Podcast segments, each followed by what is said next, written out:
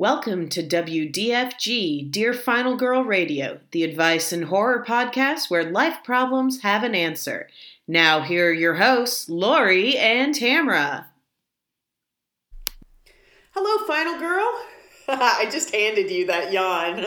Here, you, you have did. That. Tamara, Tamara yawned right before we started recording, and it made me yawn, so hopefully I had just enough time to wrap it up. Good um, thing hello, we're on. Final Girl. How- How are you? Yeah, I'm Stop doing it. We're going to be sorry. Yawning the whole show. I know. And it's like two o'clock in the afternoon, two forty-five on a, it's a M L K Day. Woo! Yeah, M L K Day, National Day of Service. Yeah. And I I think that this is this is how we are serving our fellow horror fans. Yeah, absolutely. Um, Amazing. And I think we have a uh, pretty appropriate topic for today. Yeah. Yeah, absolutely. Um, I, sorry. So uh, what I was going to say is like, you know, this, this episode is going to air, um, we believe, the day after the inauguration. Oh, yeah. Um, date of augur- inauguration would have made it, would make it two weeks after the insurrection at our uh, nation's capital. Mm-hmm. Um, and that may be, you know, that may not be a word that, it's, it's a word that's being used a lot now. Um, and that was, you know, that was, that was the article of impeachment. Right. Um, brought against Mister Trump for the second time. I think, you know, I think, I think, I think I can safely say that we're, we're steering um, away from any kind of us versus them um, in the podcast mm-hmm. and focusing, focusing more on, um, you know, the, the, the, the individual and society, um, yeah. and what what can be a fraught relationship.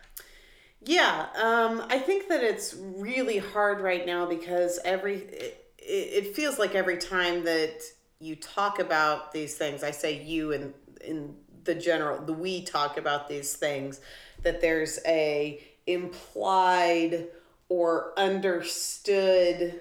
Um, political bent to them. Um, I wrote an article last week about the, basically like how all the social media um, have responded after the July sixth uh, insurrection events. Or January, yeah, January sixth. July, uh, January. Lord knows where we'll be July sixth. Oh God, like, who the hell knows? Uh, yeah, um, but my um, my article was basically like these are all the social networks that have dropped uh, Trump for inciting violence. These are all of the uh, tech companies that have. Also pulled their support for, um, you know, te- other tech companies like Parler and, um, and because all of these things um, are not First Amendment violations, it's terms of service violations. And so if you, if you violate the terms of service, they're capitalist corporations, they can kick you off and they don't have to answer to they don't have to answer to the co- Constitution because they are like they're private corporations. And so like the the idea that this is a, a problem with free speech is like, well, if you really want to talk about it, no, it's it's this is about terms of service. This is not about free speech. Uh, yeah, I really, I really appreciate that perspective. I think that's, I think that's right on. And um, so our listeners know, um, we do, we, we still will be using our traditional format of picking a horror film in relation to whether it be a letter or if we just decide to do like a special interest topic like we're doing today, mm-hmm. um, a horror mo- movie that reflects um, the the presented themes. And so this week we chose mm. John Carpenter's They, they live.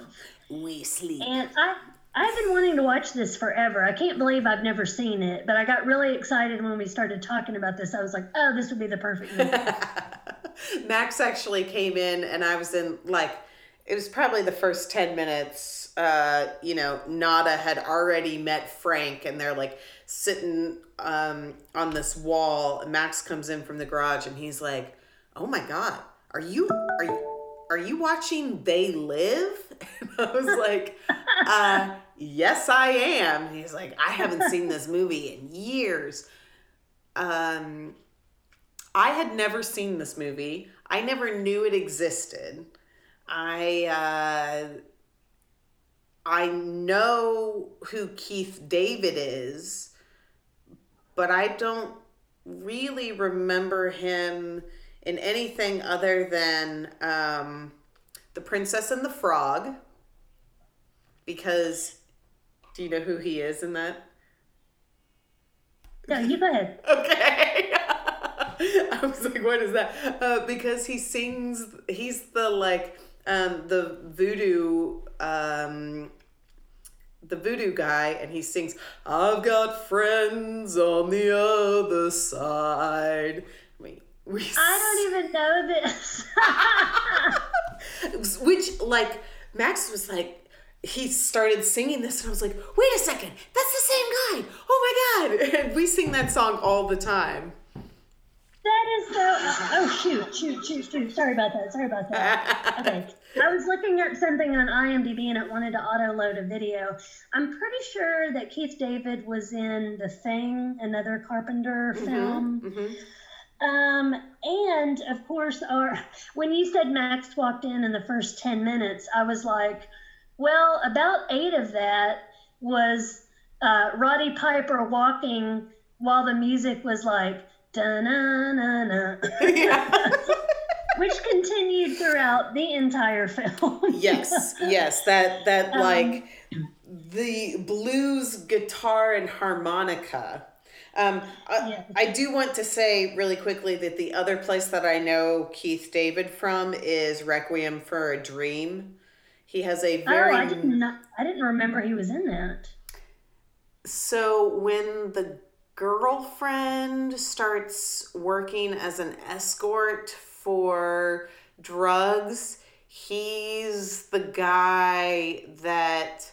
pairs her with another woman at some sex party, and there's like a double-sided dildo and the the ass to ass uh scene. That's that's them.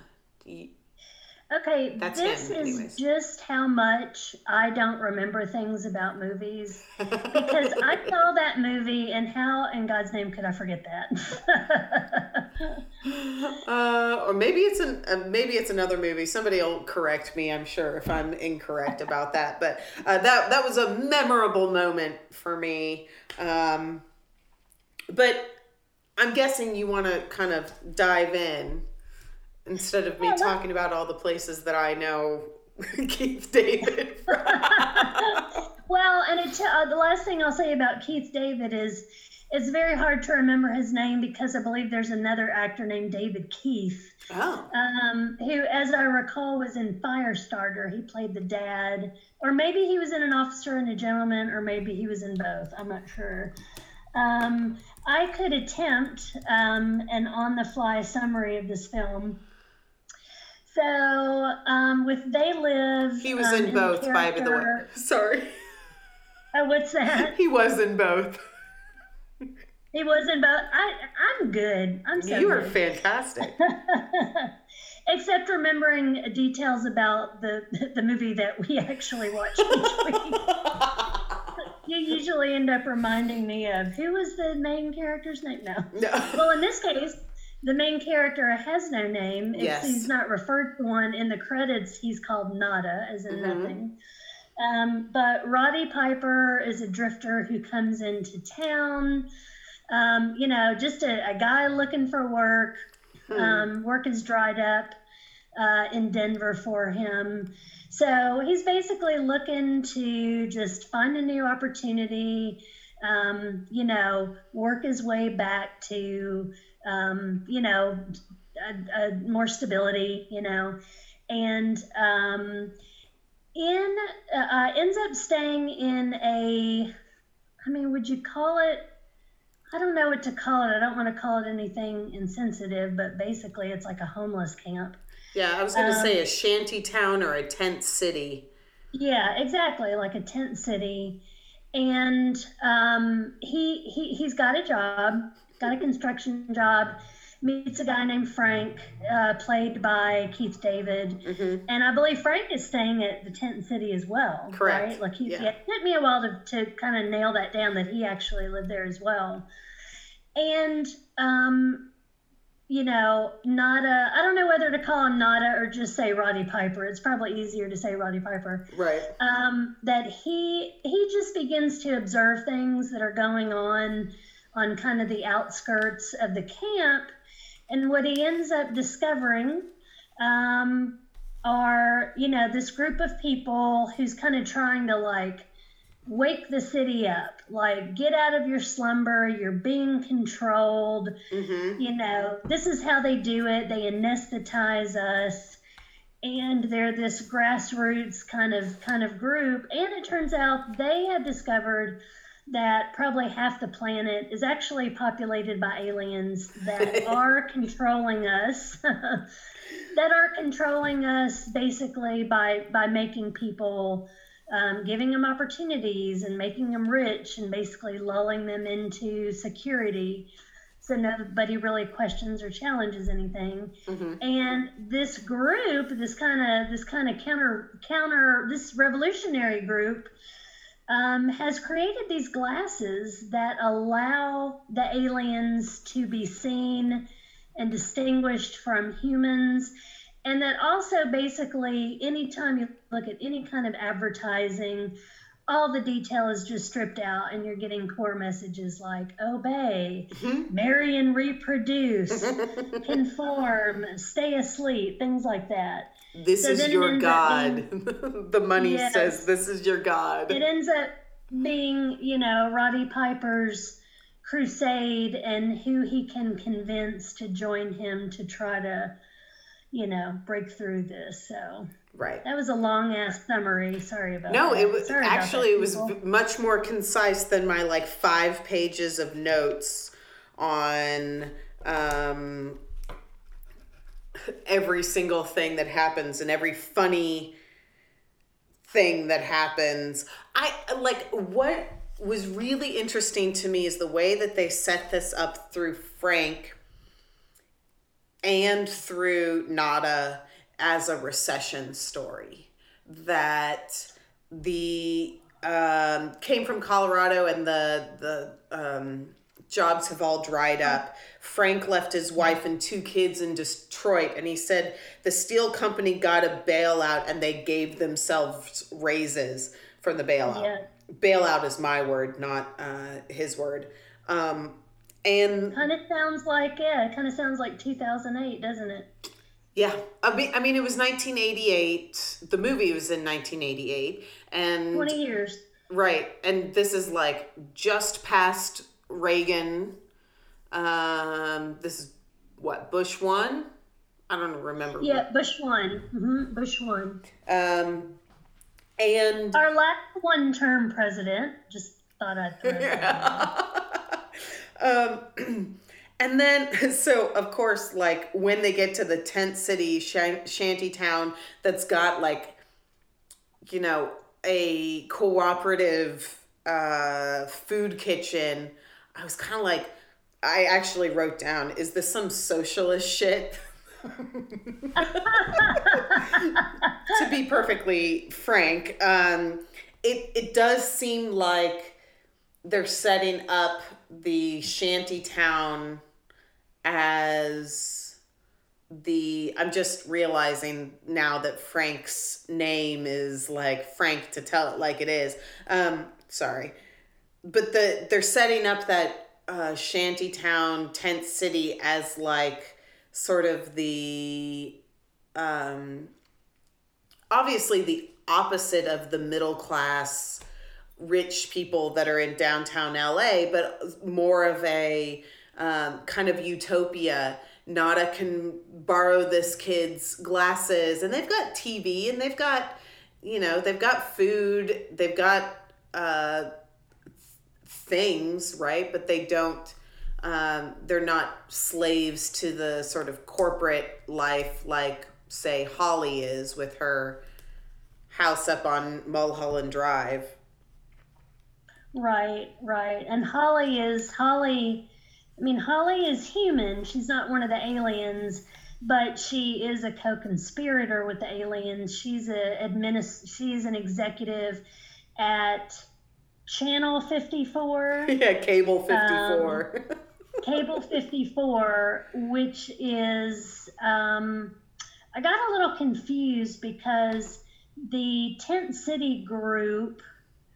Um, they were trying to get their own signal strong enough, I think, to break through the local cable mm-hmm. in order to get their message out there to warn people, um, about the fact that it's like, okay, you are being like, you know, people are being enslaved.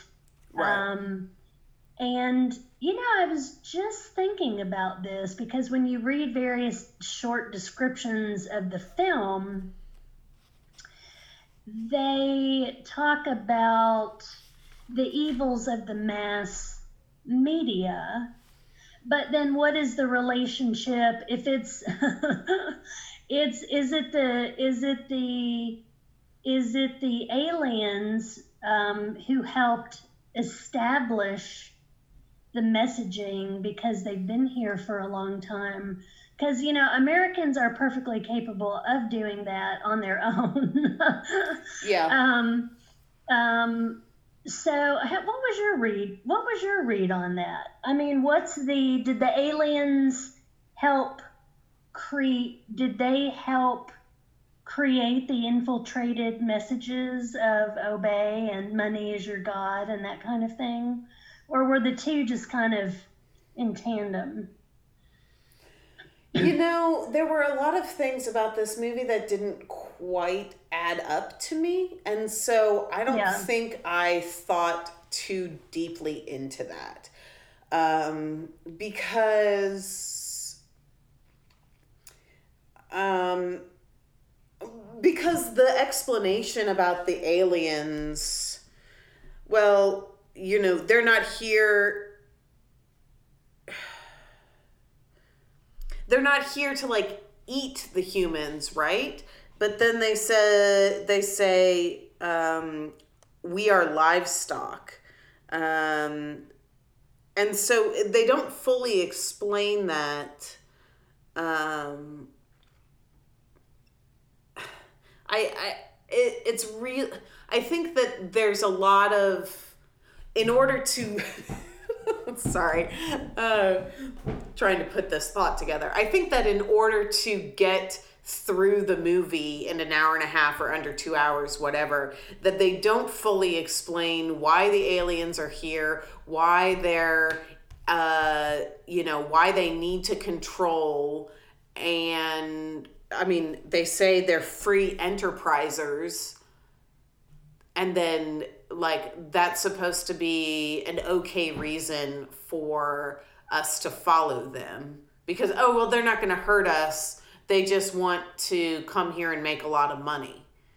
And it's like, right. Or, you know, and enslave, financially enslave, um, you know, half the population, you know, while, while, while doing so. Right. Um, and, it's interesting. I just remember now that they talked about like this, this group of revolutionaries. I don't, I'm struggling to find the word to call them. um, But they talked about another resi- the resistance. The res- let's, I'm going to use the resistance because they had talked about, I think, another resistance movement in another location mm-hmm. that was either struggling or so. Yeah, so it kind of it, it kind of brings up the question of, well, I mean, how many people know? It seems like there's a small number of people who actually know what's going on in right. the reality. And in their various groups, resistance groups, are trying to educate the rest of the public. And yet without the glasses, you know, nobody's really going to believe it, because the the one of the leaders of the resistance, um, you know, almost comes across like a televangelist, except sort of with yes. the opposite message. Yes. Um, so I, I told you, you know, before we really started that I have, that I don't know who to root for in this. Yeah. And there are reasons for that. And I think a lot of those reasons have to do with like current events. Okay. So in, in our current world, the folks who are the conspiracy theorists and know what they know, you know, quote unquote, the truth about the, like, you know, the secret cabal that runs the world, right? And like in my mind, well, in reality, in of the last couple of weeks, we've seen those people try to foment a violent insurrection at our Capitol. And so, like, my movie self, who is suspending reality, is like, yeah, let's uh, root for Roddy and his uh, and Frank, and because they see what everybody else isn't. But then my twenty twenty-one self is like, oh, fuck no. Like, I don't want people to fight violently against the supposed, like, capitalist forces. Like, you know, it's not okay to take up guns against people and indiscriminately shoot people in the bank, you know? Like, that that is not okay. And so I, obviously there's thirty something, almost forty years in between when this movie came out and right now. But I, I have like this cognitive dissonance where I'm not easily able to reconcile this movie with current events. I, I, in, in that case then, yeah, I had the same, yeah, I had the same cognitive dissonance, because I tried with with the current events and the, the people who stormed the Capitol. I tr- I tried at least I've tried at least a little bit to look at it in a very detached way. Mm-hmm. And of course, the very first thing that came to mind is our our democracy was born from insurrection. Mm-hmm. Um. We rebelled against our governing forces for what we believed were, well, taxation without representation, you know, um, un- unfair controls, you know, the system is rigged against against us. And that sounds a lot like what happened on January sixth. The difference being, and I mean, this is where people, it depends on what side of the, where you are on the political spectrum. Mm-hmm. You know, you're either going to say, hey, how is this different than how our country was formed? Or like, th- here is a group of people um, suffering under a, a, a serious mass delusion, fomented, because we get to use the word fomented in yeah. a situation like this, and no other that I'm aware of, yeah. uh, fo- fomented um, by the leader of our country. Right. Um, I don't see how you can hear pieces of his speech about going down to the Capitol, and you cannot, you cannot lead, you cannot, you know, show weakness. You must always show strength. Mm-hmm. Um, We've got and to just stop a general the steal. Lack of any desire to control the extremists groups that have. I mean, I don't know enough to say that it's gotten worse in the in the past four years. I think every generation and every flashpoint, that's kind of the line, is it's worse now than it's ever been. I, I don't know. Right. I don't know. I mean, we are we are more politically divided, I think, than ever before. Um, but I don't know. I'll, I'll pause there. Well, I think that's a really good segue into one of the quotes we were going to discuss, um, which was from Abraham Lincoln. Um, would you like to read that quote, Lori? Sure, sure. Um, so his, and this is this is the A House Divided speech, um, or a part of it, only a part of it. Mm-hmm. I believe this government cannot endure permanently half slave and half free. I do not expect the Union to be dissolved. I do not expect the House to fall, but I do expect it will cease to be divided. It will become all one thing or all the other. Either the opponents of slavery will arrest the further spread of it and place it where the public mind shall rest in the belief that it is in the course of ultimate extinction, or its advocates, slavery's advocates, will push it forward till it shall become lawful in all the states, old as well as new, north as well as south.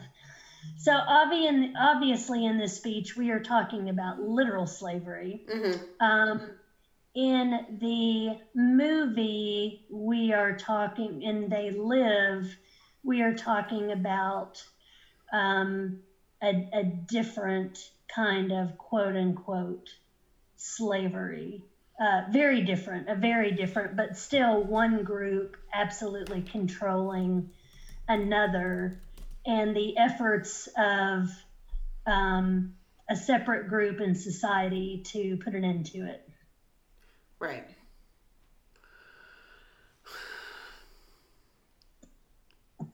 And I, I mean, I, I wonder if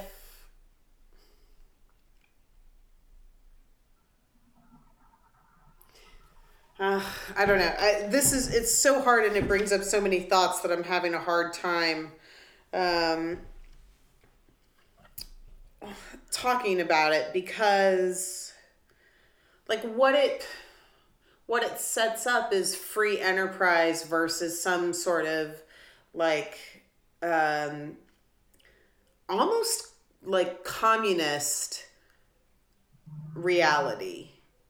And I think that we have seen from history that like the the purely capitalist thing that Roddy and Nada and Frank are fighting against um, can cause really bad effects. It causes poverty. It causes um, severe, not only income inequality, but also racial inequalities and um, problems with uh, nepotism in the government and all those sorts of things. But then on the other hand, you know, those sorts of things are the same product of communism. And so, so it has to be something in the middle. Yeah, and I think I think the I think I'm struggling with the communism angle. I mean, the the root word is commune, mm-hmm. you know. Um, but I think I'm struggling with that because I'm thinking, well, is it really communism, or isn't the nature isn't the nature of any resistance group because they they are passionate and united around a specific goal?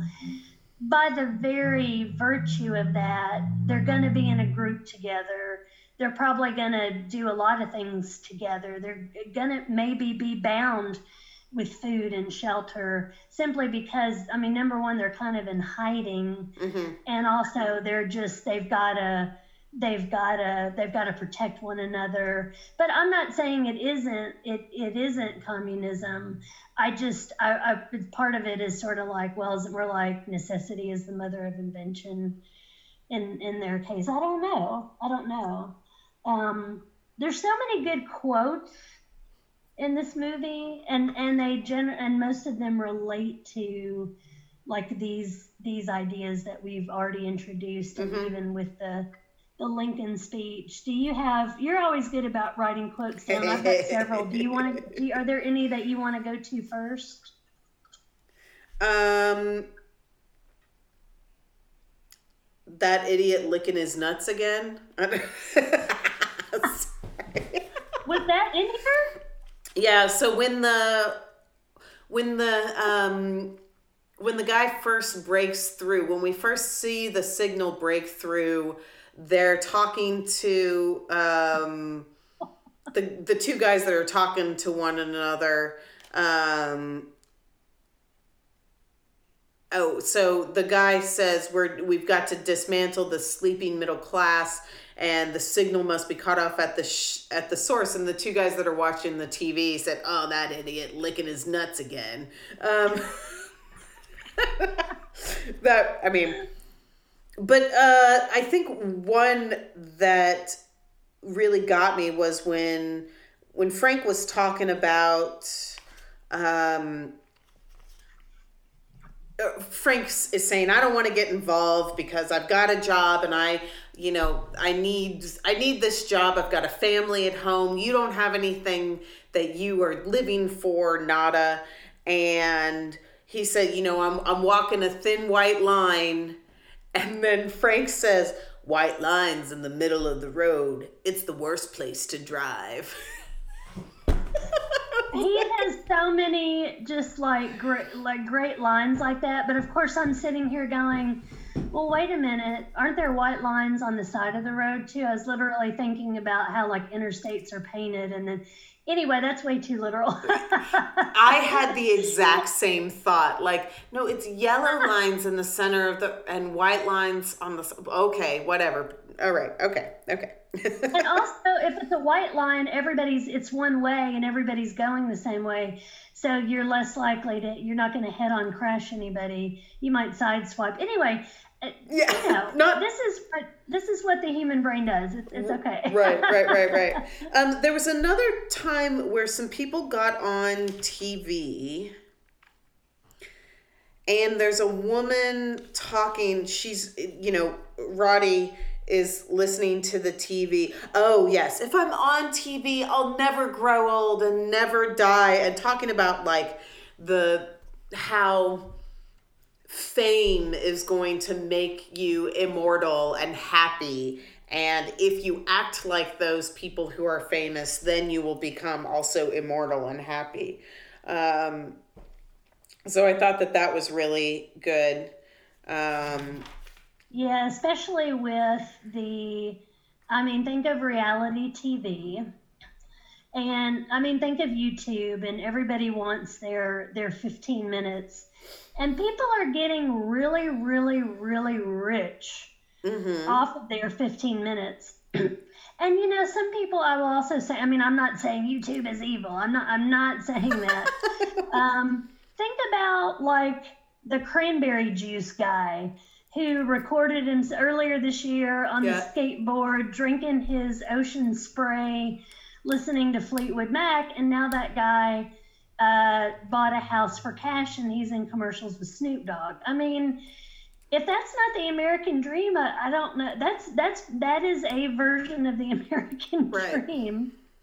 Um, and I was also thinking about there's a comedian, and I wish I knew her name, but she was basically like, struggled for twenty years, was thinking about getting in the business, and then she started making these TikTok videos, um, lip syncing Trump, and her career exploded. Sarah you know? Cooper?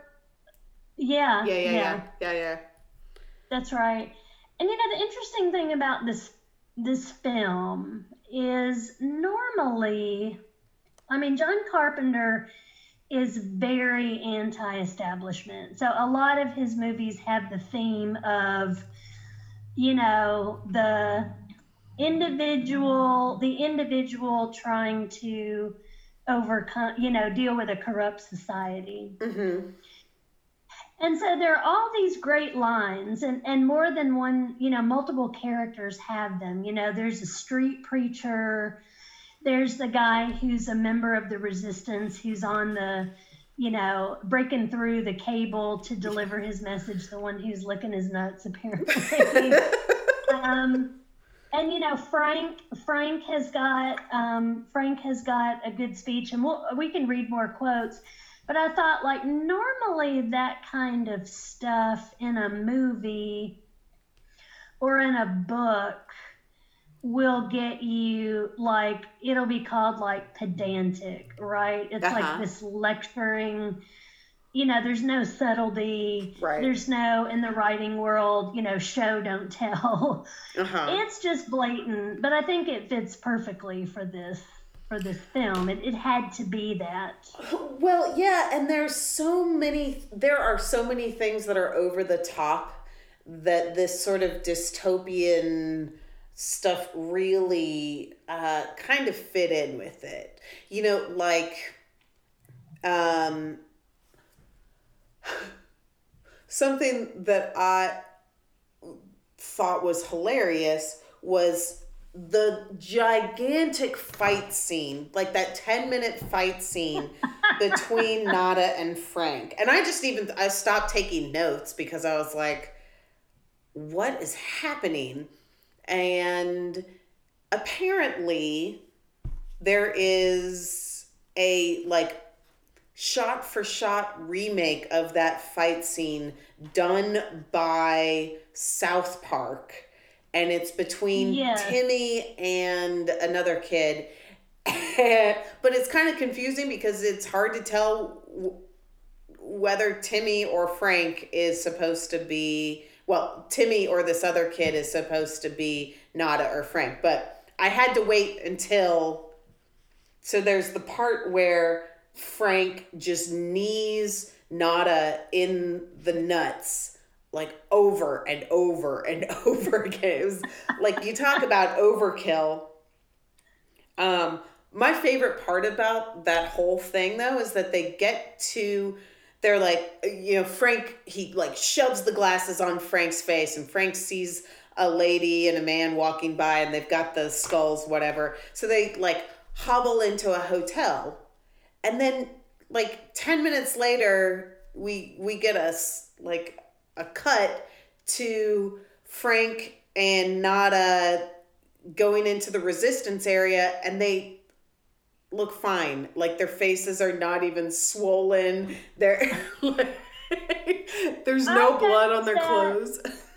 Because Roddy Piper's face at the end of that, I felt like I was watching a Rocky movie. Yeah. You know, Sylvester Stallone always gets like the balloon eye. Uh huh.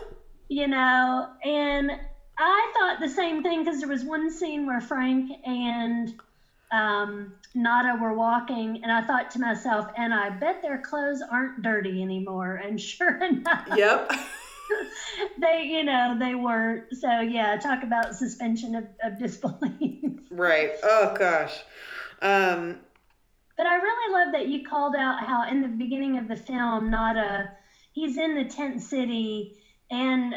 Or no, maybe he's not in the tent city yet, but he's sitting on a wall, and he can he sees into someone's living room, and that's where the woman is on T V mm-hmm.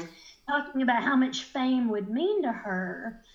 And I think about the it just made me think about the things that we substitute for love and community mm-hmm. and connection, and that, you know, other things become surrogates for what we really want.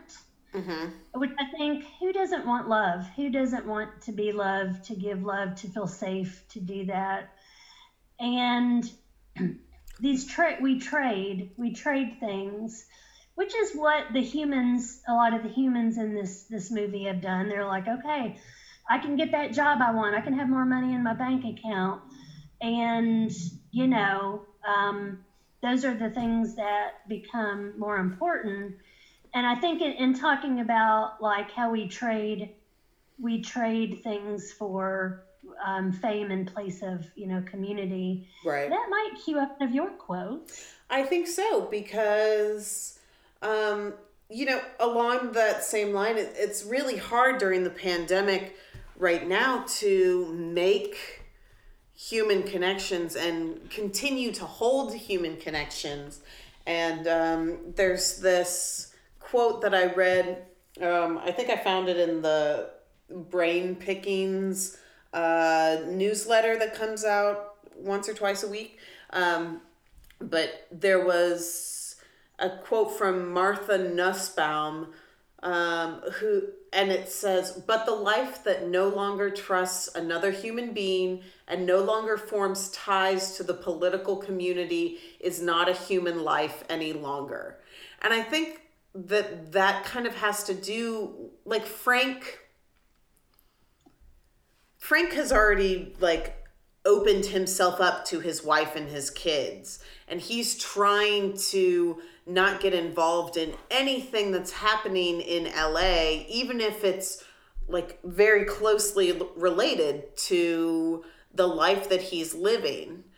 And he, the way that he is able to make that, um, to to square that with himself is by saying, well, I got to work for my wife and kids. I got to send them home money. I've got them to support. Um, but, you know, that kind of makes him complicit in all of this if he were not to act, right? And s- it's troublesome, right? Because... If you if you are if you're if the main thing you're struggling with is whether you're going to have enough food to put on the table versus someone who's like, gee, which which um um what what group what what which charitable organizations do I put in my estate? Right. know? Right. Um, but you could say that, you know, with the systemic issues of poverty, incarceration, homelessness, mm-hmm. those are, because they are systemic, they are forms of control in and of themselves. And we can all get trapped.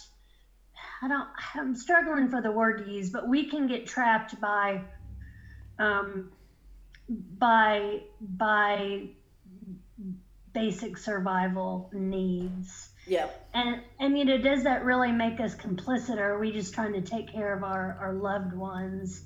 And that pulls you out of the larger, how, how you participate in the larger society beyond just like trying to survive. It's really tough. Yeah. Yeah. Because, I mean, and that's the point that one of the guys make at some point. He says, oh, where did I put it? Uh, these, you know, we're fighting against the commies that are trying to bring down the government, selling out, um, and doing anything to be rich. Um, this is the, I'm assuming, oh no, I'm sorry. This is the wrong part. Uh, I'm looking at, like, the construction boss. Oh, they own everything. We can make money if we leave them alone. I can see... Oh, okay. Um, th- that was my comment afterwards. I can see how this vigilante shit can make people crazy. Um, basically, like... That was where I was starting to question whether Roddy and Frank's role here was actually as good as it was being portrayed as, where, like, the bad guys are saying they own everything, we can make money if we leave them alone, like, um, that they have uh, that they have the ability to make our lives hell. They also have the ability to make our lives okay, as long as we just leave them alone and let them do what we what they want to do. And so then, like, when Nada starts really going through as a vigilante, like, I'm uh I'm gonna make this better, I'm gonna turn this around, like, I can see how the when you're fighting against a system like that, that seems so huge and seems so out of control that it feels like the only option is violence. And, like, my thoughts honestly went to school shootings and um, like the sort of vigilante lone wolf guys who are like, well, I'm going to take out this or that. And that really scared me. Um, because you have to have a balance. You have to have the balance of, like, taking care of your, your family and your little community group, and also having the trust that your government is going to do the right thing. And I think that that's where it breaks down, is if you can't trust your government to do the right thing most of the time, then you're going to start giving up some of the safety of your family to, like, fight, be part of the resistance. And that's scary. Like, yeah. And a lot of, you know, and this, this, oh gosh, this calls to mind, you know, um, white people uh, have had at least the illusion of being able to trust their government a lot longer than anybody of color in this country, mm-hmm. including, I mean, you know, I, I, you know, if you're African American, wouldn't you say, you know, I was never under this illusion that the government was going to take care of me. Right. Like, right. It's never been that way. It's never been, it's not been my experience that the police are going to protect me. Right. And think about Native Americans, you know, they literally got screwed out of everything. Right. Right. Um, everything. Like, did, we did not keep any promise that we ever made to them. Mm-hmm. Um, and, Um, it, it brings to mind, like, the, the racial divide. So in, in the film, Nada, uh, played by Roddy Piper, is white. Frank, played by Keith David, is black. And I remember us talking before we started recording of how much risk, um, how much risk a white person may believe they can take mm-hmm. versus a person of color. Because the stakes are so high. They're, you know, people of color, they're already, you know, they're already, they're, they're already, a, a lot of people of color are already not getting the same advantages, working harder to get, you know, even anywhere equal to what white people do. Right. And, and then there was so much discussion around the, you know, the siege on the Capitol, that um, people were saying, if this had been a largely black group mm-hmm. and not a white group, this would have shaken out way, way different, like way different. Um, and you can't, you can't really disagree with that. And I think a lot of that has to do with the power dynamics, both with um, who is allowed by society to have weapons on them freely um, and uh, intimidate with weapons. Um, obviously, uh, I think that I am stating the obvious in that um, white people get to or have the privilege of being able to carry weapons openly in public and on sometimes on federal grounds, apparently. Um, whereas, like, you know, the reason that Doctor King's um, peaceful protest movement worked so well was because it was like, well, we're the minority. We we don't get to use the scare tactics. Um, and w- one of the things that I kept seeing was images of people with disabilities who had p- peacefully protested at the Capitol and had been, you know, dragged out of wheelchairs and forcefully removed. And so like the the the juxtaposition of those two images, the people who get to protest in ways that are uh, more forceful or scarier, uh, and the people who don't get to. And I think it has to do with, you know, um, the police see themselves as more powerful than uh, minorities and underrepresented people. And so they're not afraid to take them out. Yeah. And like, I, it may, reminded me of this quote. Well, this, this passage um, from an essay, long essay by Howard Thurman, who was African-American. And he basically, and this was, I'm trying to think when he wrote this, it might've been back in the forties. And he basically said, white people can operate in both worlds. They can operate in their world, and they can also cross that boundary, and they can operate in the African-American world. Mm-hmm. African-Americans can only operate in their own world, and that world is quite small because it is being, you know, subjugated mm-hmm. by by by the white majority. And I mean, this was, you know, almost one hundred years ago now that he said this, maybe not that long. But still, I mean, there's still a lot of truth to that. Mm-hmm. Mm-hmm. I think it's a very difficult thing to say and think about, but I think a, it's, a lot of that is still true. Yeah.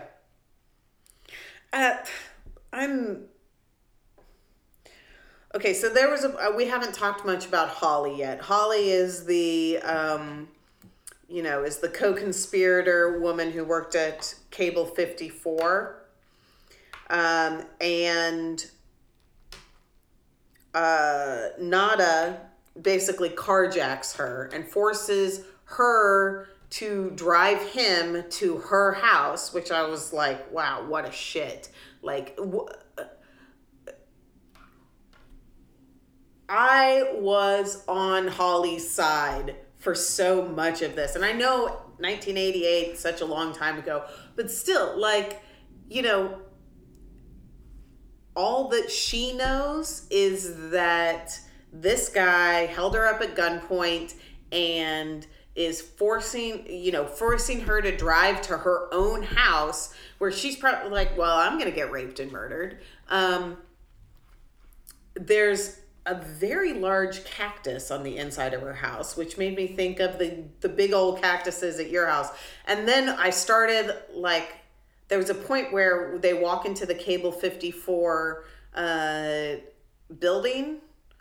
They go through the underground tunnels and they end up in the Cable fifty-four building, and there's that same cactus, or that same type of cactus. And I was like, uh-oh, uh-oh. I did not notice that. I noticed the cactus in her apartment. I thought, hey, that's like the cactus we had. Yeah. I did not notice the cactus in, I was about to say Studio fifty-four, Cable fifty-four. Um, it's hard to see the cactus when there's so much coke in the air. Yeah. So, yeah, I mean, it was like ultimately revealed she's not an alien, but she is... She's complicit. I mean, clearly she's wealthy. You can tell from her home. She's executive director of something or other. But at, also, at she asks people. She asks Roddy if he wants a drink. He's like, no, I'm fine. She brings herself over. I mean, this may signal her alienness. She brings over a, a bottle of warm white wine and pours herself a glass and starts to drink it. And I was like, what? So I was like, on her side, okay, yeah, Holly, she's a scared woman with these weird eyes. And then she drinks that and I'm like, mm, honey, I don't know. No, you are not who you say you are. There's something weird going on. Drinking that warm Chardonnay. um, and then, but then she sends him out the window. And I was like, hell yeah. And I'm sitting there thinking like, there's no way he would have survived that. There's no freaking way he would have survived. I mean, he would have been too beat up to, you know, broken like half of his body, you know. But, and maybe this is like a, because I was viewing that whole segment kind of through two different lenses. Like at this point in the movie, I mean, I was very aligned with Roddy Piper's character. I know, we know as viewers, he's not going to do her any harm. He's just trying to get himself to safety. But then, of course, she doesn't know any of that. She doesn't know any of that. Mm-hmm. I mean, it's like you said, she's been carjacked at knife point. She's had to go, you know, she, like you said, she faces the very real possibility she's going to be raped and murdered in her own home, which that those are our sanctuaries, right? Mm-hmm. Um, and, oh, I lost my train of, of thought. It, it actually reminded me of another film from the seventies with Robert Redford. And I believe it was like Three Days of the Condor. I'm so dating myself. Um, but basically he's, he works for some sort of spy type organization. And he realizes that he and his whole team have been double-crossed. He's, and they're after him. The people he thought he could trust are after him. Mm-hmm. And I can't remember how he ends up in this woman's house. It's Faye Dunaway. And of course, she's like, it's the same kind of scenario. He's just trying to keep himself safe, but she doesn't know that. He's, he's, he's a, this is a home invasion. Right. Um, yeah, yeah. Uh, according to Google, he has his collar popped a lot in this movie, which, uh, like, I'm here for it. He looks good. Um, ah. And, you know, I wonder if this is, this is kind of a random, oh, random tangent would be another uh, um, hyperbole example in addition to very unique, as we were discussing. Random tangent, yep. Pre-recording. Mm-hmm. But, you know, I know John Carpenter is, is really big into Westerns, and you definitely get that at the beginning of the film. Yeah. The score has a Western-type feel, Western blues, I guess, Western R and B. And you've got, like, this drifter, you know, he might as well be a cow. He might as well be wearing a cowboy hat coming into town. And, um, you know, maybe we'll tweet about this, but I've been seeing a lot lately, a lot of attention on the horror Western, um, and a lot of articles about top horror Western. So, and then, okay, the reason I did bring that up was the presence of the cacti.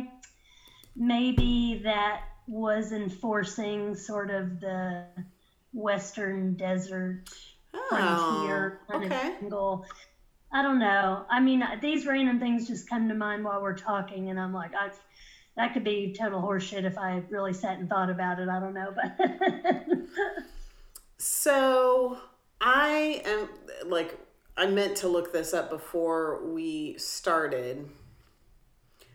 Um, but the Obey um billboard. That's like the first real message that we see now now that we're on random things right now. I had just done like this like work sponsored graffiti thing the other day, like work fun um thing where we learned about graffiti. Uh some of us did, half of us did. Um and he or somebody in the class referenced the Obey artist, who is Shepard Fairey. Um, and apparently uh, his um, his website says man- manufacturing quality descent since nineteen eighty-nine. And I oh wonder if this guy, um, if you just Google Obey Graffiti, his stuff will come up. But he was doing, like, you know, illegal graffiti art apparently since nineteen eighty-nine. So after um, this movie came out. And I wonder if this was a direct, or if his art is a direct reference to this um, this movie. Um, Sometimes things end up coming up at the same time, you know. Yeah. They're not.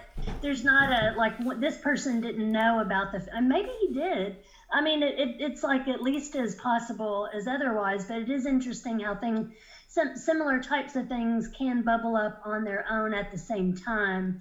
If that is what, what happened in this case, and that's such a that's such an indication of the times, because um, it's very hard when you're living, you know, when you're living to lot when you're living your life, to think about like what what will people say about, you know, the the major what were the major themes of our time.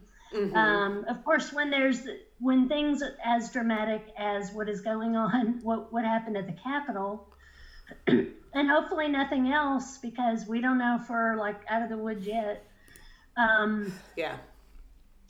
I mean, I have talked to more than one person who has who has talked about worrying that the power grid's going to go out, being stocked up on.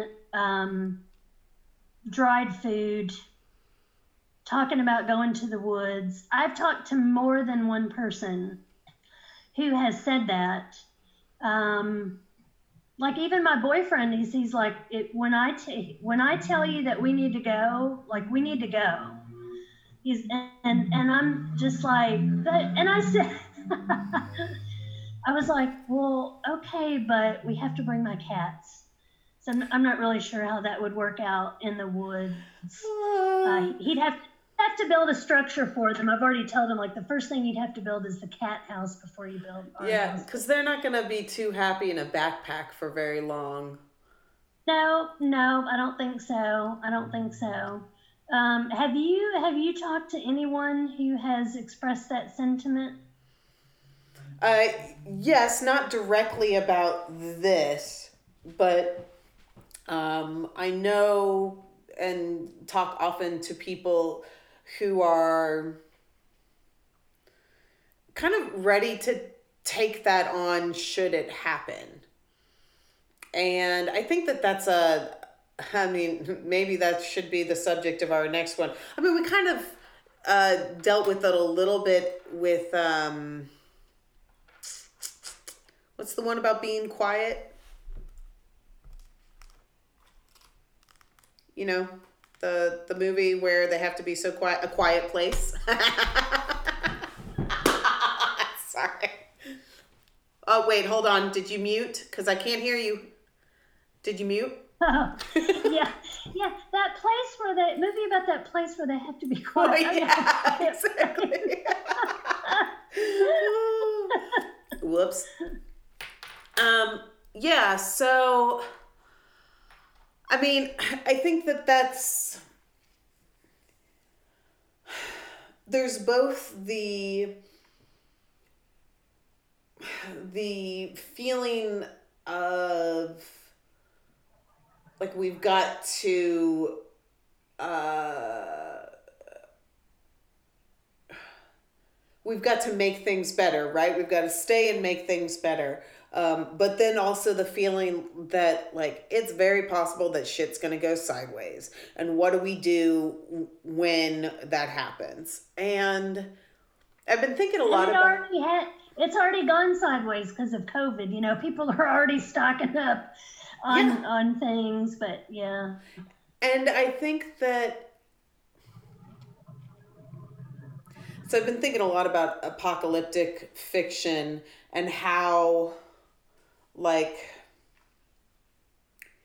we think of the apocalypse as being like, okay, there's an event, there's one event, and your life has changed after it, and we have to deal with the changes that come after it. But I I wonder if, like, this post-apocalyptic fiction really, like, it uses that trope to talk about how people deal with change and the things that come out um, when people deal with that change. And I think it's, um,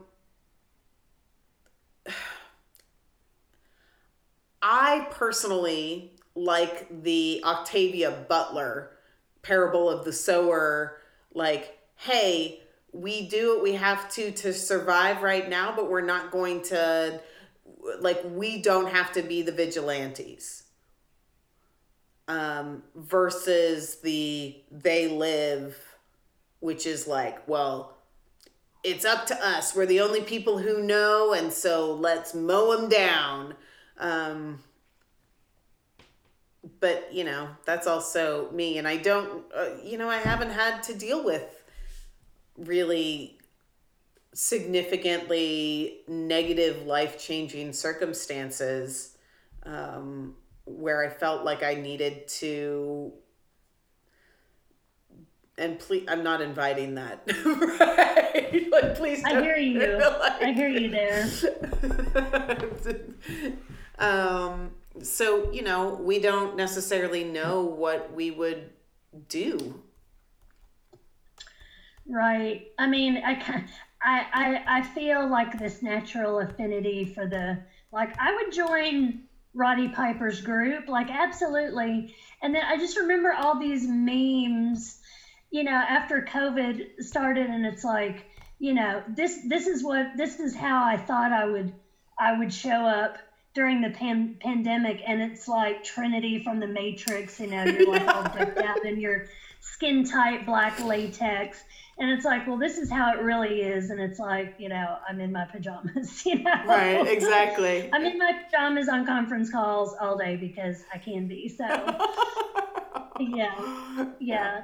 So um, how do you think we would wrap up? Oh, goodness. I mean,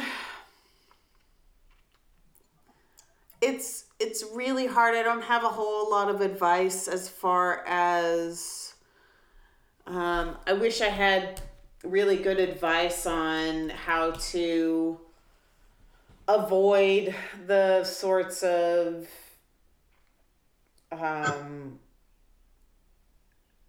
falling in down conspiracy theory traps or helping family members who have fallen victim to those sorts of things, to those who have, you know, uh, started eating up the propaganda. I don't, uh, honestly, I don't know.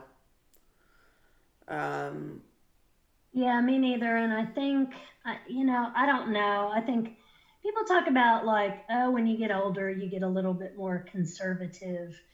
Um, maybe in, I mean, that's different for everybody. Um, and may not, you know, be true. I feel like there are a lot of ways that I'm like, definitely not, definitely not. But I also find myself having less faith overall in, you know, in, in these systems that are, and, and not, you know, that I think are supposed to be here for us, protect us. Right. Um, So there are, there definitely can be things that change where it's just like, well, I just, I just don't know, you know, who are the good guys? Who are the bad guys? How do you see, how do you, this movie makes it easy. Right. You, you can see, you can literally see a bad guy. Right. You there's, just put on the glasses or dump the contact contacts into your eye like Frank did. Yeah. But there's there's too much, and this is what's contributing to the divisiveness. There's too much, you know, too fast of a labeling of good and bad, and it's really, it's not getting us anywhere. Right. Right. And, uh, well, maybe, maybe, I know for me, what has been working is focusing on the things that I can control. I can wear a mask. I can wash my hands. I can vote. I can um, talk to my children, even though they're super young, but talk to my children about the things that matter. And then on the other hand, I try to be thoughtful and measured before I say or write anything publicly about these sorts of things. Like, you know, the old trope about, you know, behind every great woman is another woman who's just read her emails over real quick before she sends it. Um, I've not heard that. Yeah. Like, uh, you know, at work, sometimes you're like, hey, a friend of mine, I'm going to send this to so-and-so. Can you tell me if the tone is correct? I think that having somebody to bounce your, somebody who you trust, somebody who is not, uh, who doesn't necessarily agree with you on all things, but is a clear thinker, um, that you can say, hey, this is this thing that I'm going to put out publicly. How does this sound? Um, yep. And I have been both of those people. You know, I'm sure we all, I've, I've been the asker and I've been the askee, you know. Ooh, yes. And boy, it's a lot easier to recognize when you're the askee, you know. Somebody says, hey, what do you think about this? And you get this long-ass email. It's like, oh, oh, God, no, you cannot send this. Right. Like, yeah. you, you didn't send this, right? Like, you, like, tell me you have not sent this. No, right. Okay, good, good. Let's uh, cut it, like, by seventy-five percent, and let's take out some of the charged words. And, right. There. Charged um, words. That's a that's yeah. a good point. Yeah. Um, but also like, anyways, yeah, that's my, that's my thing. Yeah. I think, you know, I'm, I, re- I really enjoyed the film. It was great. In in in a lot of ways, it was kind of, I don't know, kind of kind of average in others. Mm-hmm. But de- you know, definitely definitely a great premise, and I mean, just such a such a great vehicle for calling out, you know, what is prob what is problematic.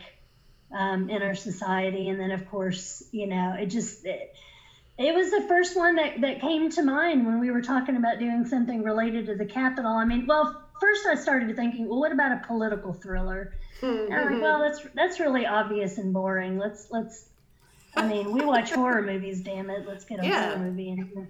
and, and I mean, this was about as close to horror as you could get. Like the...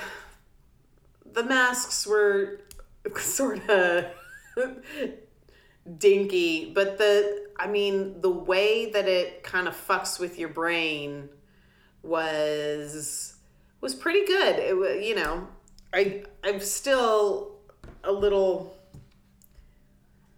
again, unsure of who to root for. Maybe that says more about my political leanings than it does about the movie. I don't know. I mean, we're that. I mean, we we need to question, right? We need to question. So maybe that's the best conclusion: is that there isn't just one. You know, there isn't just one. Right. Right. So uh, I'm about to. I'm going to have to succumb to the series of never-ending hot flashes that I've been having while we've been recording this oh, episode. Jesus. Yeah, so I think that um, we're we're at a good stopping place because, like, I need to go stick my head in the freezer for about five minutes. Um, there's got to be a good horror movie. There's got to be, I don't know, yeah, maybe. Uh- So, I mean, we can we could talk about this later, but why not? Uh, have you tried flannel sheets?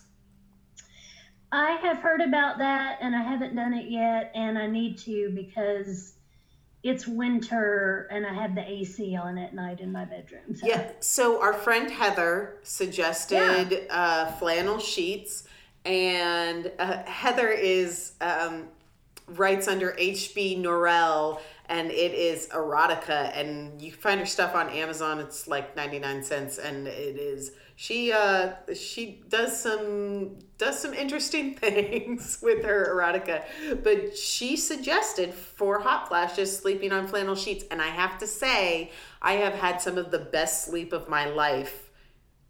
We just got some flannel sheets. I've had some of the best sleep of my life in the last couple of months, like dead to the world, asleep, not waking up. Okay, I am going to try that, and I feel like this is kind of a a tie back to the film because Roddy Piper does wear a flannel shirt. Oh, yes, yes. What appears to be a flannel shirt for most of the film. Okay, so can we just talk real quick? I just want to say that bomber jacket that he shows up in in the very beginning of the film is just, it's like pristine. I had a really yeah. hard time believing him to be a hobo, drifter, whatever, with that. It's very bespoke. John, uh, yes. yeah, send my notes to John Carpenter. Yes, and and in memoriam, Roddy Piper, even though it's been five years since yeah. he died, uh, rest rest in peace. Rowdy Roddy, who I, I did watch quite a bit growing up on the W W F. God, Godspeed, Roddy, wherever yeah. you continue to be. Yeah, fighting in heaven. That's right. Well, I guess uh, it's been another awesome episode, at least as far as we're concerned. Yeah, absolutely. Um, and um, everybody... Uh, stay spooky and stay safe out there. Yeah, wear a mask, wash your hands, stay safe. We love you. Yep, love you too, and everybody. Bye. Yeah. Bye. Hey, final girls, final boys, and final non-binaries. Tamara and I are honored to be your dear Abbies of horror, but that's all we are. People struggling just like you. We're not professionals. If you're in crisis, please reach out. We like to pr- promote the National Suicide Prevention Lifeline at suicide prevention lifeline dot org, phone number one eight hundred two seven three eight two five five. There's an online chat, and they're even on Twitter. Their profile is The Lifeline, and the handle is at eight hundred two seven three talk. The Lifeline isn't just for life-threatening situations. It's free and confidential support for anyone who needs it at any time for any reason. Just know you're not alone. Tam and I wouldn't be doing this podcast if we hadn't been there too. Take care.